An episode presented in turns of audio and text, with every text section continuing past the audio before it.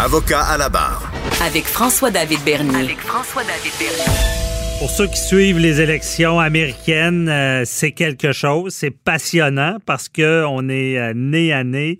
Euh, on sait là, au moment où on enregistre, où on se parle en ce moment, euh, Joe Biden est aux portes de, de, de, devenir le, prochain président. Mais Donald Trump ne, ne, ne, lâche pas, euh, veut. Euh, l'élection est serrée. J'en avais parlé avec Luc La Liberté la semaine dernière. Il nous avait fait des belles prédictions, là, pour ceux qui n'avaient pas écouté l'entrevue, sur les, les, les, les batailles judiciaires qu'il allait avoir en lien avec les votes. Euh, Trump qui allait, euh, vu un vote serré, s'accrocher pour euh, peut-être invalider des votes, peut-être changer l'issue d'une élection par la Cour, par la Cour suprême. Et qu'en est-il des fameux votes postaux? on en parle encore une fois avec Luc La Liberté. Bonjour. Oui, bonjour, François David. Bon, donc, c'était palpitant, ce soirée-là, pareil, hein? cette, euh, cette soirée-là et les journées qui euh, et les journées qui suivent, bien entendu. Puis euh, pour nos auditeurs qui se demandent quand est-ce que ça se termine l'élection, on peut encore avoir beaucoup de journées, voire de semaines, où on va valider toutes les informations. Parce que même si on annonce un gagnant, il faut, il faut encore quand même valider, certifier les résultats. Mhm. Et ça, à quoi on assiste depuis, ben, depuis d'ailleurs l'élection de mardi, on a un président qui avait dit à plusieurs reprises, euh, je refuse de dire à l'avance, ça on se rappelle, pendant les débats ou pendant les entrevues, il m'a dit, je suis pas certain que je vais reconnaître les résultats. Et il y avait même une stratégie qui était établie, c'est-à-dire que si le président n'était pas le gagnant hors de tout doute, c'était déjà clair qu'on avait confié des mandats à des avocats. Mhm. Euh, que font-ils que font-ils ces avocats-là depuis que Trump a dit ça, puis bien entendu depuis que les résultats ont commencé à être dépouillés? Euh, ben, ils ont énormément de travail parce qu'aux États-Unis, on l'a déjà dit, les 50 États ne dépouillent pas les votes de la même façon. Et on n'encadre pas le dépouillement de la même façon. On ne fait pas ça en Pennsylvanie comme en Floride. On ne fait pas ça comme au Wisconsin. Donc, en fait, les avocats de Donald Trump, certains sont spécialisés, bien sûr, selon les États. Et là, ce qu'on fait depuis mardi, c'est qu'on fait, entre guillemets, une attaque qui est mur à mur, c'est-à-dire qu'on utilise la réglementation particulière de chacun des États pour acheminer un grand, nombre, un grand nombre de demandes devant les tribunaux. Et ce mhm. qu'on espère, et parfois ce qui est étonnant, François David, c'est qu'on demande une chose et son contraire selon l'État auquel on s'adresse. Donc, ce qu'on reproche à un État, à un endroit, on l'encourage ailleurs. Mais bien sûr, ça s'explique sur, avec l'étendue du territoire, les particularités de chacun des États. De ce qu'on recherche. de ce qu'on recherche comme résultat, oui. Voilà, donc le, ce qu'espère le président là-dedans, bien sûr, c'est un, gagner du temps, euh, continuer à entretenir le doute ou à semer le doute. Puis, ben ça, c'est l'aspect un peu triste, parce qu'il y, a toutes sortes de rumeurs qui circulent. Puis écoute, je t'en raconte une qui est complètement folle. Euh, L'Arizona, l'Arizona est un des États qui pose problème. C'est-à-dire que le vote a été beaucoup plus lent euh, qu'ailleurs dans le pays, puis ça risque d'être un État, au final, qui sera déterminant. Hmm. Et là, il y a une rumeur qui est partie comme quoi des démocrates qui étaient dans les bureaux de scrutin donnaient à des républicains pour inscrire leur vote des crayons Sharpie. Donc, ah. euh, et bien entendu, si on complète notre bulletin de vote avec un, crayon Sharpie, on peut annuler le vote. Et tout ça, c'est amplifié. Puis écoute, il y a des Québécois qui euh, lisent le Journal de Québec ou qui m'entendent parfois à la radio ou à la télé, qui m'ont envoyé ça en disant, vous voyez, M. de Liberté, les démocrates volent le vote. On avait raison c'est de la pure fiction. C'est une légende urbaine. Ça ne s'est pas produit. Et pour l'instant, ce qu'on peut dire à nos auditeurs, c'est que tout ce qui se passe est normal. Il n'y a pas d'irrégularité, rien de majeur à tout le moins, il n'y a rien pour changer le cours d'une élection.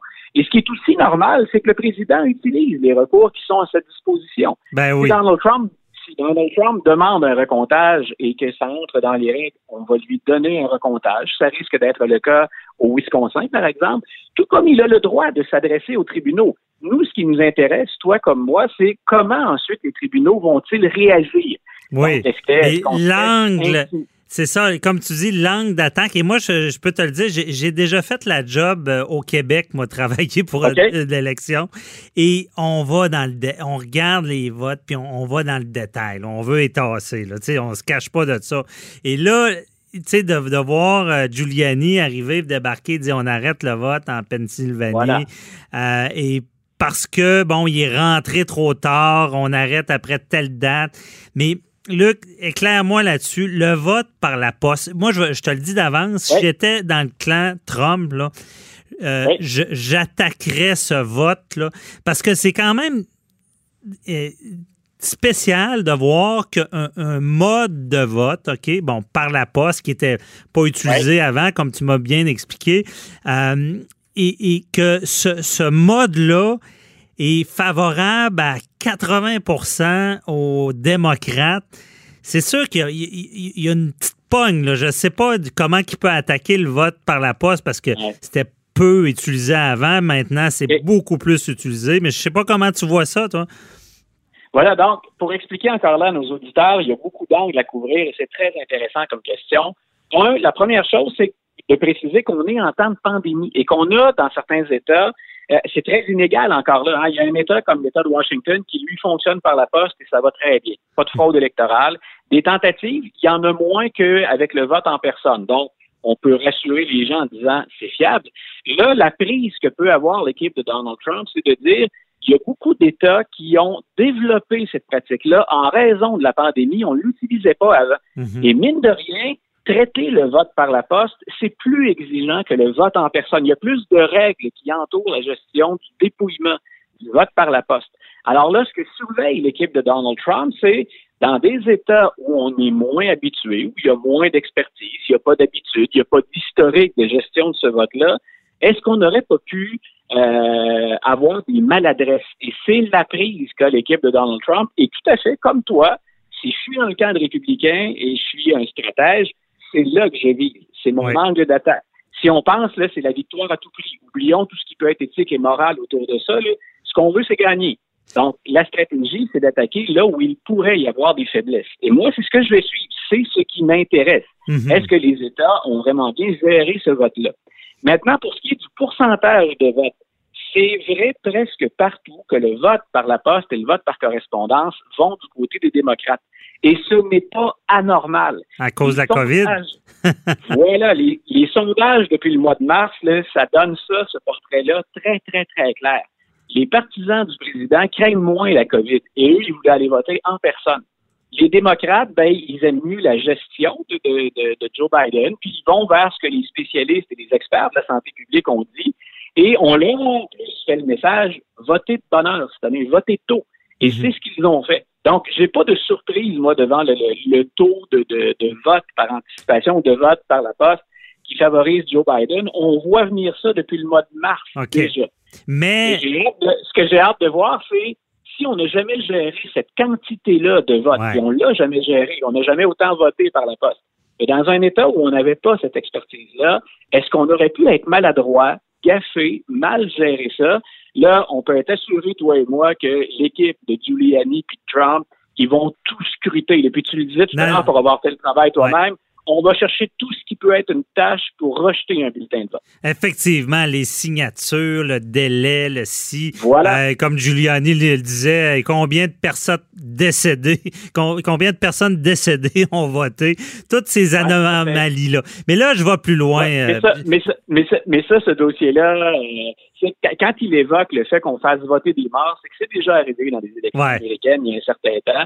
Donc là, il joue sur des images qui parlent aux Américains. Mais dans les faits, si on regarde les dernières élections, euh, écoute, c'est infime le nombre de cas qu'on pourrait relever ah comme ça. Ça aurait de la difficulté à t'en citer. Mais, donc, il remonte très loin dans le temps. C'est parce que ça part aux Américains qui disent ça. Mais il exagère nettement. Ah oui. Parce que moi, je vois mal comment il va trouver du volume avec tout ça. Mais, mais regarde, j'attache ta tuque, là, que je, je vais plus loin. Là. Mais, tu sais, euh, imaginons, là, mais ça, moi, pour moi, là, une élection, c'est comme bon, des gens qui se déplacent. Tu peux y aller par anticipation parce que la journée du vote, euh, tu, tu, peux pas. Bon, puis, puis là, les, votes arrivent une journée, puis c'est ça, c'est de même ça marche une élection. Là, les votes par la poche, je connais pas tout l'historique de ça. Je sais que c'est là depuis un bout, que c'était peu utilisé, mais est-ce que le clan Trump pourrait être assez baveux pour remettre le fondement au complet du vote par la poste. À dire, c'est pas constitutionnel parce que euh, une votation, ça prend des gens qui se déplacent voter, puis qu'il euh, y a trop de risques de fraude, il y a trop je ne sais pas quoi. Il pourrait-tu attaquer le fondement du vote par la poste? Ah, on peut même, je peux répondre plus facilement à ta question. Il l'a même déjà fait. Ah. Je pense que tous les votes qui ont été acheminés par la poste ne devraient pas être comptés. Rappelle-toi, dans la nuit, quand il fait Oui. dans la nuit de mardi à mercredi, le président prend la parole pour la première fois, puis il dit Je suis le gagnant, puis il y a eu une fraude. Donc, c'est déjà fait. Et pour lui, il dit on devrait arrêter les votes maintenant. Ouais. En fait, ça aussi, le phénomène, on l'avait vu, on parlait de ce qu'on appelle le mirage rouge. Mhm. C'est-à-dire que le soir de l'élection, comme il y avait plus de gens qui s'étaient déplacés, plus de républicains plutôt, ben, on savait que le soir de l'élection, il y a des résultats qui favoriseraient Trump, mais qu'à un moment donné, il y a un équilibre qui se referait. Puis dans certains cas, ça a mis Joe Biden en avant. Donc le phénomène, ça aussi, hein, je répète aux auditeurs, on l'avait vu venir. Il n'y a pas de surprise. Mhm. Maintenant, quand tu dis ce n'est pas constitutionnel, c'est là où moi j'ai hâte de voir parce qu'il a pas. On peut aller devant un tribunal, puis t'es bien mieux placé que moi, là, mais pour espérer gagner une cause, il faut encore avoir quelque chose de sérieux à défendre. Euh, On ne peut pas inventer des règles du jeu en, en cours de route. Et là, en fait, ce que la Cour. Même si j'ai nommé juges. non, c'est une blague. Oui, non, c'est ben, mais non, mais c'est très, c'est très important ce que tu dis parce que Ouais. s'il y a un test à vérifier, moi c'est ça qui me fascine. S'il y a Ouais. un test à vérifier au plan, au plan légal, au plan judiciaire, c'est on sait qu'un peu partout aux États-Unis, c'est le pouvoir politique qui peut décider des juges. Donc, dans un État républicain, il y a plus de juges conservateurs. Depuis que M. Trump est là, au niveau fédéral et à la Cour suprême, dans les deux cas, c'est important, Mhm. il y a plus de juges conservateurs. En même temps, euh, je, moi, je serais très curieux de voir un juge nommé par Donald Trump encore plus, mettons ça très punché. Est-ce qu'un juge peut dire, moi, j'annule le vote par correspondance dans un État parce que c'est pas du niveau fédéral, ça, cette décision-là. En fait, c'est la Pennsylvanie, par exemple, c'est l'État où il y en a le plus. C'est la Pennsylvanie qui a le dernier mot. Donc, en fait, à partir du moment où la Pennsylvanie dit c'est OK, puis les votes, on les a validés, là, ils ont été enregistrés dans les formes selon nos règles, la Cour suprême ne peut pas rien dire après ça. Euh, Rappelons-le pour nos auditeurs, on le fait assez régulièrement, mais les règles varient d'un État à l'autre. Parce c'est ça. de gestion Mais il pourrait-. C'est ça, c'est les États puis même les comtés qui gèrent ça. Fait qu'il ne pourrait pas y avoir Voilà. un, un genre de gros recours sur seulement dire on, on- c'est le vote par la poste, c'est inconstitutionnel. Ça serait pas de la compétence vraiment de. de- Ben voilà. Je peux pas Ouais. te dire qu'on va pas l'essayer. M. Trump, d'ailleurs, ce qu'il fait ces jours-ci, puis on en a discuté tous les deux, même sans être en entrevue, mais Mm. grosso modo, là, actuellement, il tire partout.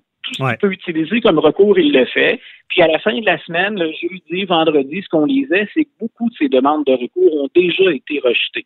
Donc, mais ce qu'il fait, c'est, hein, je pitche ça sur le mur, j'espère que quelque chose colle. La plupart Ouais. tombent. Euh, Trump, il n'a pas besoin d'en avoir mille de ces, de ces demandes qui, qui collent pour aller devant les tribunaux. Ça lui prend un ou deux dossiers, puis ensuite, il peut acheminer ça à la Cour suprême.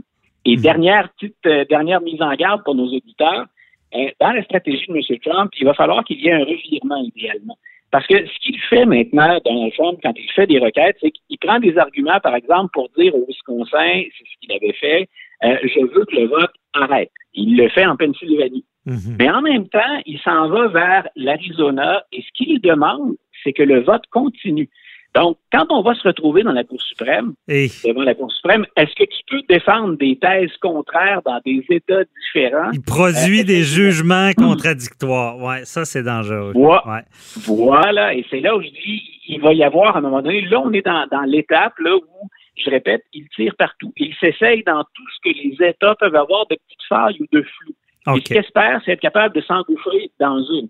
Mais jusqu'à maintenant, dans, dans dans les failles, dans les brèches, on n'en a pas sérieusement, sauf au Wisconsin.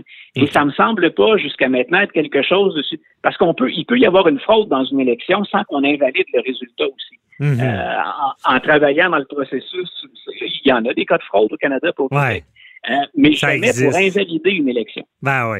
Et en tout cas, c'est, on pourrait s'en, on, on a déjà défoncé. On pourrait s'en parler longtemps et on s'en reparlera. Ça, ça je vous, je vous l'annonce.